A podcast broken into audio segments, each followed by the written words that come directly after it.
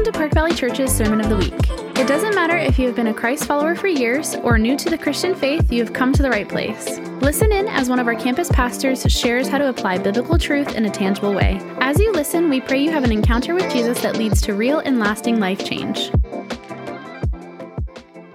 Thank you, thank you. How's everybody doing? Good. I like that. You guys are clapping.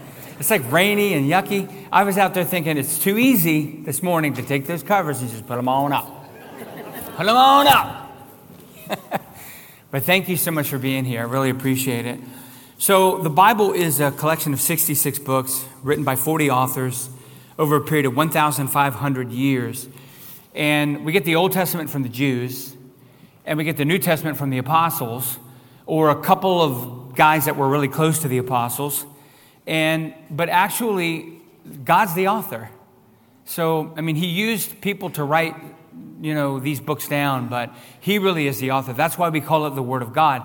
And every time you read the Word of God, you get a glimpse into the mind of God. So think about how valuable the Bible is. It's that valuable. It's literally the Word of God. So when you're reading it, you're reading what God, you're reading His Word. You know, you're getting a glimpse, like I said, into the, into the mind of God. Peter said it so incredibly well. In 1 Peter chapter 1, verses 20 and 21, he said this. He said, Above all, you must realize that no prophecy in Scripture ever came from the prophet's own understanding. So none of the Bible, none of Scripture comes from just people. It wasn't their knowledge that, that they, they were writing. Verse 21 says, or from human initiative. It wasn't even their idea. No, those prophets were moved by the Holy Spirit and they spoke from God. So, you know, we know that this Bible that we have is literally the Word of God. Matthew Henry, who's an old commentator, uh, genius, uh, wrote this. He said, The Christian knows that book to be the Word of God, in which he tastes a sweetness and feels a power and sees a glory truly divine. I thought, wow, what a powerful statement about how we view God's Word. It's literally a miracle that we have the Word of God. It's a miracle that we have His Word. And inside the Bible, God basically tells us everything that He wants us to know about our lives. He didn't just make us and say, Good luck, hope you make it. No, He made us, and then He gave us a roadmap. He gave us a pathway. He gave us instructions on how to live our lives and, and what to do with our lives. And the crazy thing about it is this just because you don't read it doesn't mean you're absolved from doing and responsible for what it says. Just because you don't read it. You're still responsible for living according to that book because you're going to give an account for your life. There's coming a day when you'll stand before God, and God's going to say, I gave you the roadmap. You, you, and you can't say, I never picked up a copy. Okay. That's why there are so many people that are so dedicated with their entire lives to translating the Bible into languages that it's not been translated into yet, so that people everywhere can fulfill the responsibilities that are, lo- that are, that are you know, in that book for our lives. Because we're all going to stand before God, and, and it doesn't matter what language you speak, it doesn't matter where you live on the planet. And so uh, it, it's, it's a really, really big deal. So, what I wanted to do was basically just look at Romans chapter 12, really just kind of the first verse, Romans 12, 1. And in Romans chapter 12, or understand in the book of Romans that this is a letter to Roman Christians. So the people that are getting this letter, they're all saved people. These are all believers. These are all people that are born again. And kind of what he's trying to do, I think, in Romans 12 is he's trying to say, look, in light of everything that I just said in the first 11 chapters, which is really, really heavy on doctrine, heavy on doctrine, I want you to know that all of that heavy doctrine that I gave you in the first 11 chapters translates into a changed life. It translates into something very, very practical with your life. And that's where he starts to get extremely practical, is in Romans chapter 12. And it's almost like what he's trying to say is, is there are people that can be at peace with God and still not be experiencing the peace of God on a regular basis every single day of their lives. You know, if I'm saved, I know for a fact that because of the blood of Christ, I've been washed clean. I now have peace with God. I am no longer, like it says in the King James, at enmity with God. I'm no longer an enemy of God. I'm now at peace with God. The problem is, there are times when my relationship with Him can grow cold, and I can get farther and farther away from Him, and I can get very, very distant from Him. And you know what it's like because it happens in other relationships you have, right? You stop talking to someone, you stop communicating with someone, and see what that does with your relationship. It's not good, right? You have to have communication, like in a marriage. You know, get to a place in your life where you feel like that other person has wronged you or harmed you or hurt you or offended you. What happens? The relationship suffers as a result of it. It's the same thing when it comes to, you know, somebody who gets too busy for a relationship or somebody who chooses other relationships. I don't want to be with you anymore. I'm going to be with them. You know, you know, or whatever. It's not good for a relationship. And I'm saying a, a lot of these things happen when it comes to our relationship with God. How many times have you stopped communicating with God? How many times have you gotten to the point where you felt like God hurt you or wronged you or harmed you, and you've said, How dare you, God? How dare you let this happen in my life? Now all of a sudden you're like, I don't want anything to do with him. He hurt me. He allowed something into my life that was awful. You know, same thing with being too busy with God or choosing other relationships rather than God. And you get to the place where you're like, I can't remember the last time I read my Bible. I'm not praying like I used to. I'm not serving anybody anymore. I actually think that I don't have any more faith. My faith is like gone, you know. And I told you the story about a friend of mine in, in high school that basically uh, texted, or not texted me, emailed me and said, Hey, my son went away to college and came back and uh, doesn't believe in God anymore. Like, oh, okay, that's not good, you know. And then I, we, we went into that foundation that they have laid in their lives as being something that's, you know, Lord willing, they're going to, of course, He's willing, that they're going to return back to. All I'm saying is, is you can know God and be saved. And which, by the way, when you're, I'll just say this once a person accepts Jesus Christ as their Lord and Savior, they're always saved. There's a lot of people that believe, well, I accepted Christ, I prayed and accepted Christ as my Savior. And then I sinned, so I lost it. So I had to pray and receive Christ as my Savior. And then I went and I sinned again. I have to do it again. I prayed it again. I'm so glad Pastor Barry does that prayer all the time because I'm sinning all week long. I'm getting resaved every week, you know, or whatever.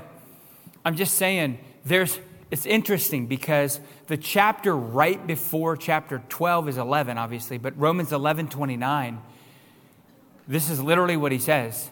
I didn't put it in your notes, but Romans, you might want to write this down. Romans 11 29 says, For the gifts, for the gifts, for God's gifts and his call can never be withdrawn. What's the greatest gift that God gives?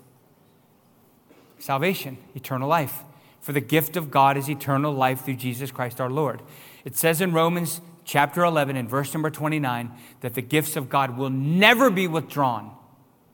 So when he makes you a part of his family, I mean, how many times have you ever looked at your kid and said this? Get a C on your math test, and we're putting you up for adoption. Who's ever said that? No one. That's going to be your child, even if he gets an F. Okay, so all, I'm saying is, is once you become a part of the family of God, you know, once you're saved, once you've believed in Jesus, then needless to say, that, that never ever changes. But you can definitely walk away from him to the standpoint of where that relationship is not what it should be, you know, where that relationship gets very, very cold. And, you know, Romans chapter 12 and verse number 1 says so much. Look at, look at the verse. It says this I beseech you. When he says, I beseech you, it's like he says, I beg you. And if somebody's begging somebody for something, what kind of a situation are you in when somebody is begging you? Does anybody sitting at the table say, I beg you to pass the salt? I'm begging you, please give me the salt. No one says that. Doesn't merit that. If you're begging somebody for something, this is a very serious thing. So This is the God of the universe begging us, I beseech you, therefore. Therefore, in light of everything I said in the first 11 chapters, I give you a doctrinal download.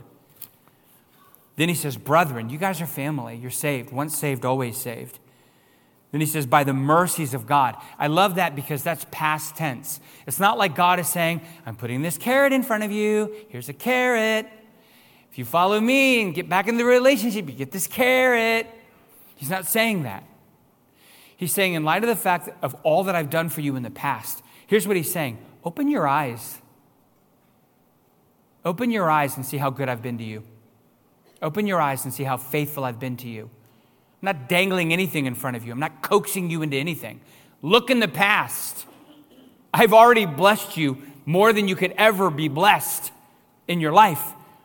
I'm saying, in light of all that I've done in your past, you need to present. The word present means to yield. And anytime you think of yielding, you think of a choice. You're making a choice, it's a decision. Come to a stop sign, what do you do? You stop. Doesn't mean look around and go through it, it means stop. Come to a yield sign, what do you do? Well, it depends. You yield, exactly. You yield. And yielding basically means I may slow down, I may stop, I may speed up, I may whatever. I have to make a decision. And literally, what happens is, is this God is saying, I want you to choose this. I want you to choose to be close to me, choose to have a good relationship with me, an intimate relationship with me. And how do you do that? I want you to present your body as a living sacrifice for me. A sacrifice is a surrender. And when you, anytime you surrender to God, it's holy. Anytime you surrender to God, it's acceptable. And please know this God is saying, I'm not being unreasonable. This is a reasonable thing I'm asking you to do. He literally goes on to say, which is your reasonable service. That word service is duty. It means a divine duty. Literally, it's latreia, which I'm butchering in the pronunciation, but it's a Greek word that refers to a priestly service. Now that you literally are a priest, you have direct access to God through Jesus Christ, you now have a duty. And the duty that is, is to, to present a sacrifice, but not a dead sacrifice, a living sacrifice, and not an animal, but you and your body. So, three things this morning. Number one, God loves you enough to beg you. God loves you enough to beg you to do this. And to be honest with you, um, you can take that verse and put it in the first person. I, God, beseech, I'm begging you, Barry, in light of all that I've already done for you and given you in the first 11 chapters, because you're family, because of all that I've done for you, all the mercies I've given you, I'm wanting you to make a choice to give me your body. Literally, give me your body as a, as a, as a, as a sacrifice and, and surrender it to me. That's holy to me. That's acceptable to me. I would never give you a task that's unreasonable, ever. This actually is your duty because of your position, you know, in, in Christ. And so you can look at it all first person. This is literally God through Paul, but God is looking at Barry and saying, Barry, I'm begging you. Almost like a parent would look at a child and say, I'm a lot older than you. I know what I'm doing. And, a parent, and the kid's looking at the parent going, You're dumb. You're stupid. You don't know anything. You know? And as a parent, you're going, I want to shake you. I'd like to shake you right now.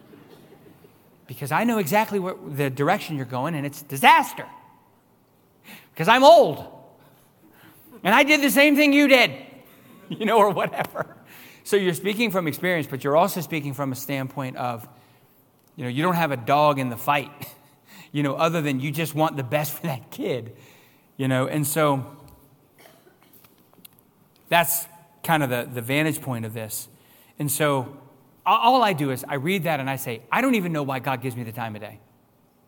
Because I'm so insignificant. I'm so small. I'm so little. And there was another person that had the same exact thought. His name was David.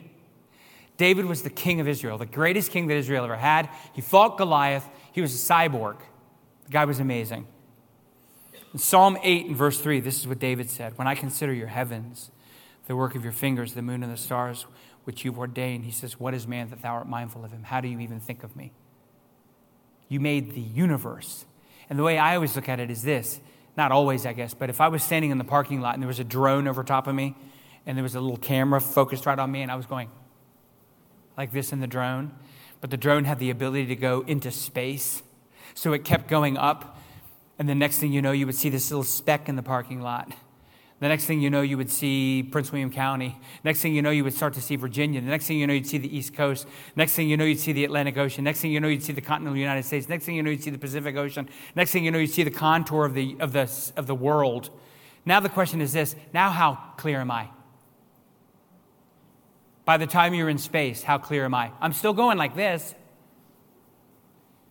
Problem is, you're not going to see me. I'm so small, I'm so insignificant and the world is so large. So I'm such a small speck on the world, and yet the speck is the speck, and yet the world is such a small little itty bitty speck in our solar system. And yet our solar system is such, such a small little itty bitty speck in our galaxy. And yet our galaxy is such a small little itty bitty speck in our universe. Now, how clear am I? Why in the world does he even care about me? Why does he even have one thought of me? Why would he even love me? How could he even know me? I don't get it.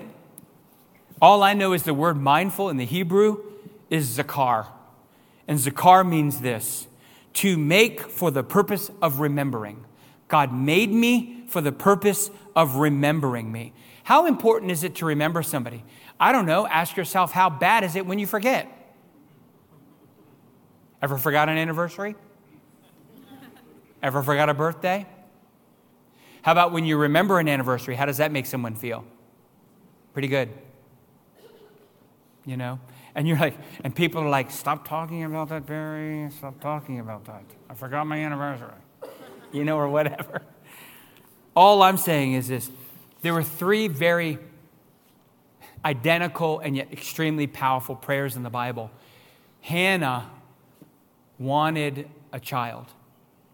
And so she fell on her face before God and she poured out her, just cried and, and was begging God. And she said, Lord, remember me. And God remembered her and gave her a son, and her, her son's name was Samuel. And then there was a guy by the name of Samson who had been, his hair was cut, he had disobeyed God, he was overcome by his enemies. Now they were bringing him out to make fun of him in their temple and they put him and chained him by the two main pillars that support it. And Samson, with no eyes, completely being overcome by the Philistines, prayed a simple prayer. He said this Lord, remember me. Remember me. God gave him strength. He was able to do have more of a victory at that moment than ever in his whole life. And then there was a thief on a cross right next to Jesus that looks at Jesus and says these words Remember me when you're entered into your kingdom. And Jesus replies and says, Today shalt thou be with me in paradise. I'm telling you right now, God's got a good memory. And He made you to remember you. And He wants to have a close relationship with you. And it's your choice. It's your choice. You're as close to God as you choose to be because He never moves other than pursuing you and running after you. And I think, you know, it's just amazing at how, how, how magnificent and how amazing God is.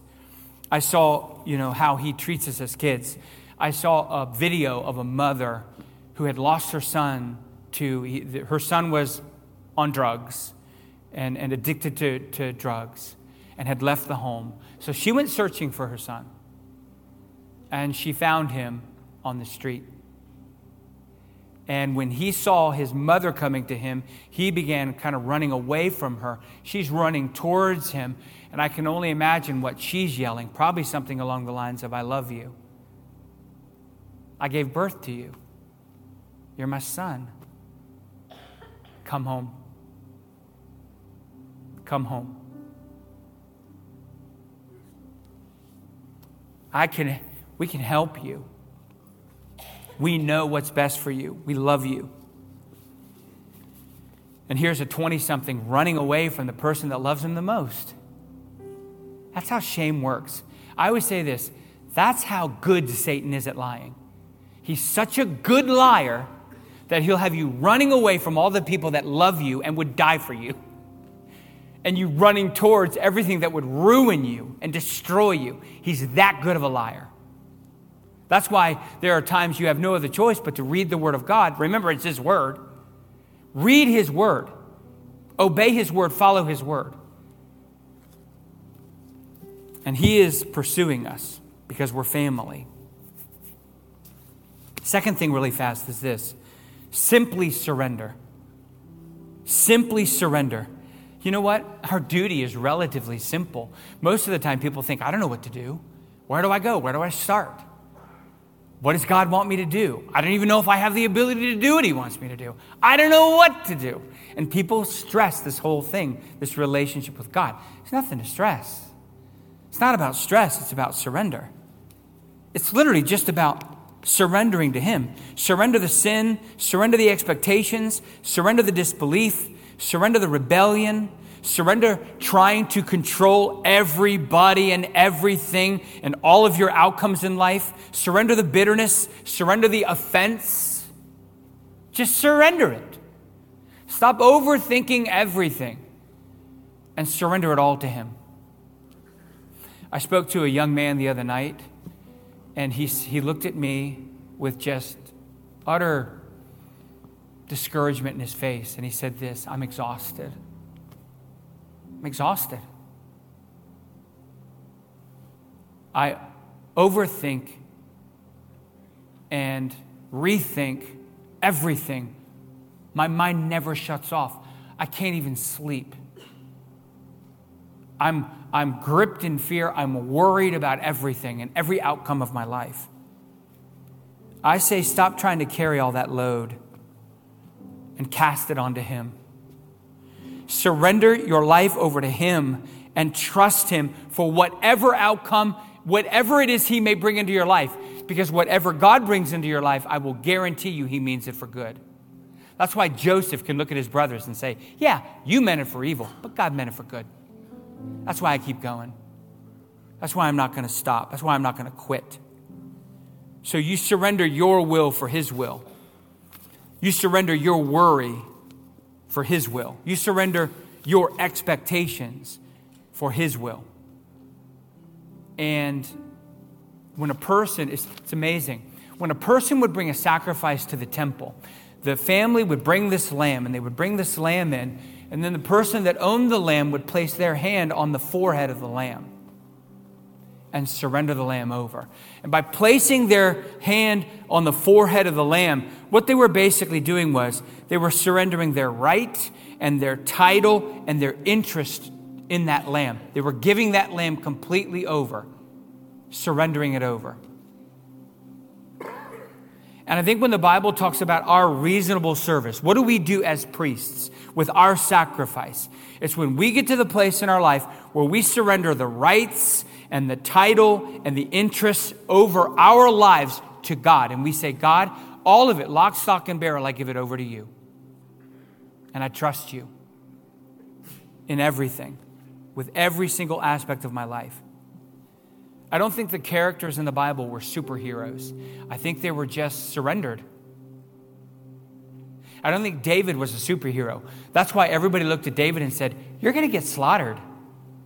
You're going to die. It's going to be ugly. David said, hmm, I'll go. Literally, all David said was this I'm available. I honestly believe that God is just looking for someone who will say, I'm available. I'll do it. I'll step in. And I think that's what God uses. Never underestimate the power of God to use a surrendered life. God can do anything with somebody who is surrendered. The fa- final thing is this when you offer yourself, it's a holy and acceptable offering. And the only reason I say that is because it's pretty easy for us to sit back and say, But you don't know how broken I am. You don't know how awful my life has been. My life has been a disaster. it's been a train wreck. I have made so many rotten choices in my life. I am racked with so much guilt. I'm telling you right now, surrender yourself to Him. It is a holy, it is an acceptable sacrifice. When I say holy and acceptable, I mean it puts a smile on the face of God ear to ear. He is so pleased with your surrender, no matter how broken your life is. Because the amazing thing about our God is He has the ability to put any broken anything back together again. He can heal anything because that's His, his power. Matthew Henry says this the very thing that informs our judgments reforms our hearts and lives. Remember, all that doctrine that Paul spoke about in the first 11 chapters now results in a practical life change in your heart and in your life. And so, again, it's very, very possible to be at peace with God and not walk in the peace of God. So I'm going to wrap with this verse. And then I'm going to have the reason it's 10 minutes early is because it's crazy, number one. But number two, I wanted to have, I wanted to have a come forward invitation. I wanted to have a come forward rededication invitation. Years ago, we would always, you know, make, we would always be given an opportunity. No, I don't need to go forward to get saved. I'm already saved. The problem is my relationship with Him is cold, and it needs to be rededicated. The problem is my relationship with Him is not where it should be, and I don't want that anymore. As of today, that stops. Because I surrender my rights and I surrender my title and I surrender all these different things, just like they put the, their hand on the forehead of the Lamb. I'm surrendering myself over to Him. Colossians 3:15 says this, "And let the peace that comes from Christ rule in your hearts." We know the source, the source is Christ, and we know what it's supposed to do. It's supposed to rule. That's like the umpire that's standing back behind the catcher like this. Strike!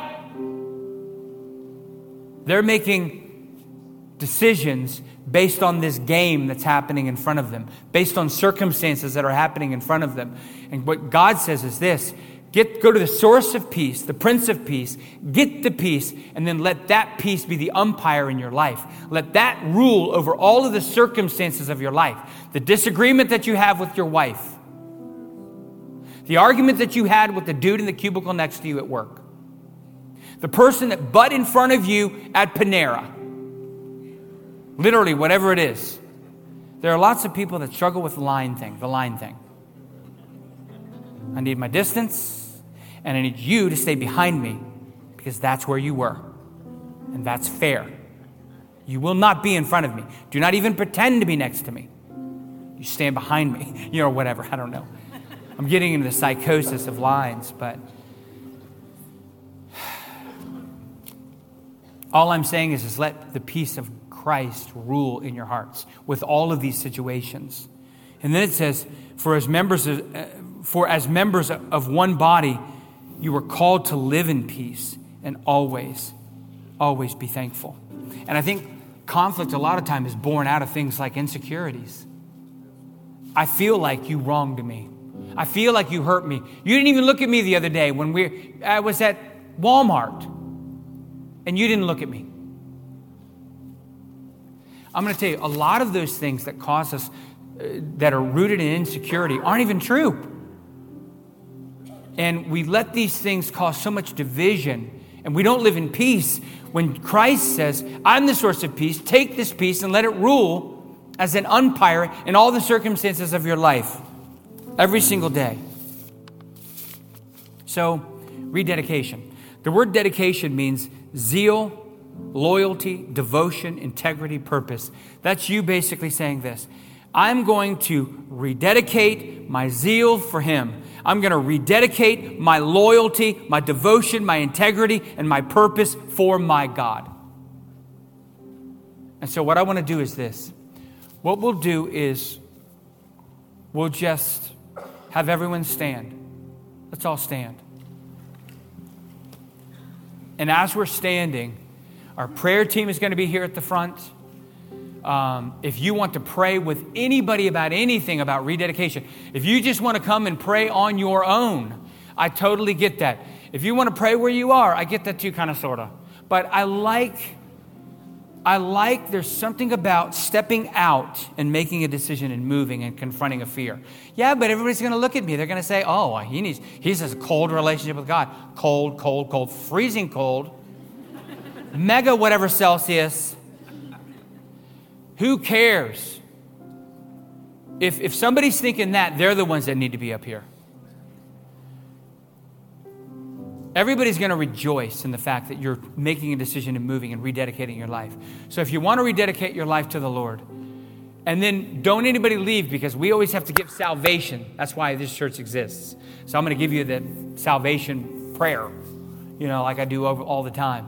But if you want to join us here at the front right now, just everybody move and just pray on your own, pray with one of these prayer team folks or whatever it is. But right now, from the back, to the front. I don't care where you are. You're like, but this is a long way up there. I don't care.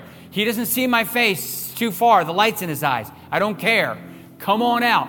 Come on out and pray. If you feel like rededicating your life, if you feel like, man, this relationship is cold, but it's not going to be that way any longer, I'm going to rededicate my life, surrender my rights, surrender the title, surrender all those things over to Him. Would you come right now? And while they're coming, let me just say this and praying, coming and praying, coming and praying. Let me just say this. There was a church that was spoken about in Revelation, the church at Ephesus. It only took the church at Ephesus about 30 years to get really, really cold when it came to their love. And so, what did he say? He said, You've lost your first love. You've left your first love or lost your first love. I want you to rekindle that passion for me again. And he said to do three things. He said, Remember how far I've brought you from. He said, Redo the things you used to do in the past. And then he said, Repent. He said, Turn. Turn from that cold lifestyle and enter back into that warm, connected fellowship with me. So, right now, I'll just give you time to pray.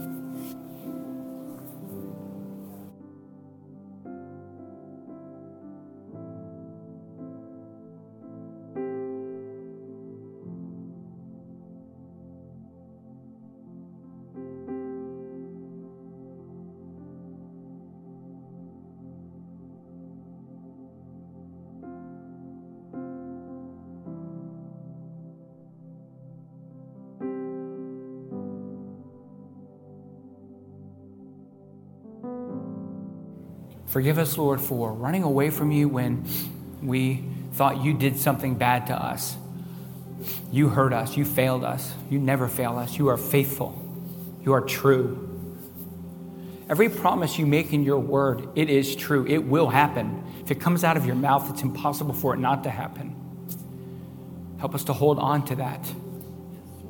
Help us, God, to turn our backs on the lies of the enemy. He's a liar. He wants nothing more for us to be destroyed. Help us to keep our eyes on the one that loves us the most, the one who's done so much for us already in our past. Thank you for Romans 12:1. What a verse. What an amazing, powerful verse. I pray, Lord, that we would never live in a position of peace with you and then not experience your peace on a daily basis. What a what a awful, awful trade. What a cheap substitute. God, help us, Lord, to, to live in that peace. May the, may the peace that comes from Christ rule in our hearts. May it rule. Thank you so much for these that have made the decision today to rededicate their lives to you, including myself. I, I rededicate my life to you. I surrender to you.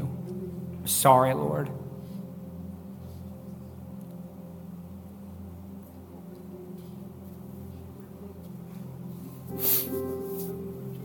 I pray, God, that you would use us in mighty ways. Help us to depend on you and you alone. All the outcomes, everything, Lord, you're in control. We are safe. We are loved. We're accepted. Insecurity doesn't even make any sense. We're accepted by you. And I pray, God, that we would walk in that courage and that surrender. In Jesus' name. You know, Jesus loves you so much. People always ask, How much does Jesus love you? I always say he loves you this much, right? He loves you enough to die on a cross. God, I talked about it at the staff Christmas dinner the other night. I don't know how it happened. How does God get into a human body? There's a verse in Hebrews that says, Jesus said this, You prepared a body for me. What kind of body was that? That could literally house God. And it was a, there was a little bit of it revealed on the mountain of transfiguration when he peeled that back a little bit, that exterior, and they saw this massive bright light. We talked about how Moses couldn't even talk to people because his face was glowing because he saw God, the glory of God, just the back of him. But he did that for you, and he died on the cross, willingly laid himself down to die. So he paid the debt, which is death for sin. And if you'll believe in him and trust him, that Jesus died on the cross, was buried in a tomb, and three days later was raised up from the dead, he'll save your soul. He'll give you a home in heaven. He'll make you a part of his family. That'll never, ever be revoked because that gift will never be taken back. Romans 11 29. We know that now. So if you haven't accepted Christ as your Savior, I'm going to give you a chance to do it right now. Why don't you just bow your heads and close your eyes and just pray this prayer Dear Heavenly Father, Lord, I want to be in your family. I believe that you died on the cross for me. I believe that you paid my sin debt. I admit it, I'm a sinner. I'm sorry, I want forgiveness. I pray that you'd put my life back together. I pray that you'd save my soul. I believe that you were raised from the dead. I believe that you're a life giver. And so I give my life to you. And I pray that you would use me and mold me and shape me. And I pray, God, that I would glorify you. And our relationship would be incredibly intimate. I give my life to you. In Jesus' name I pray. Amen.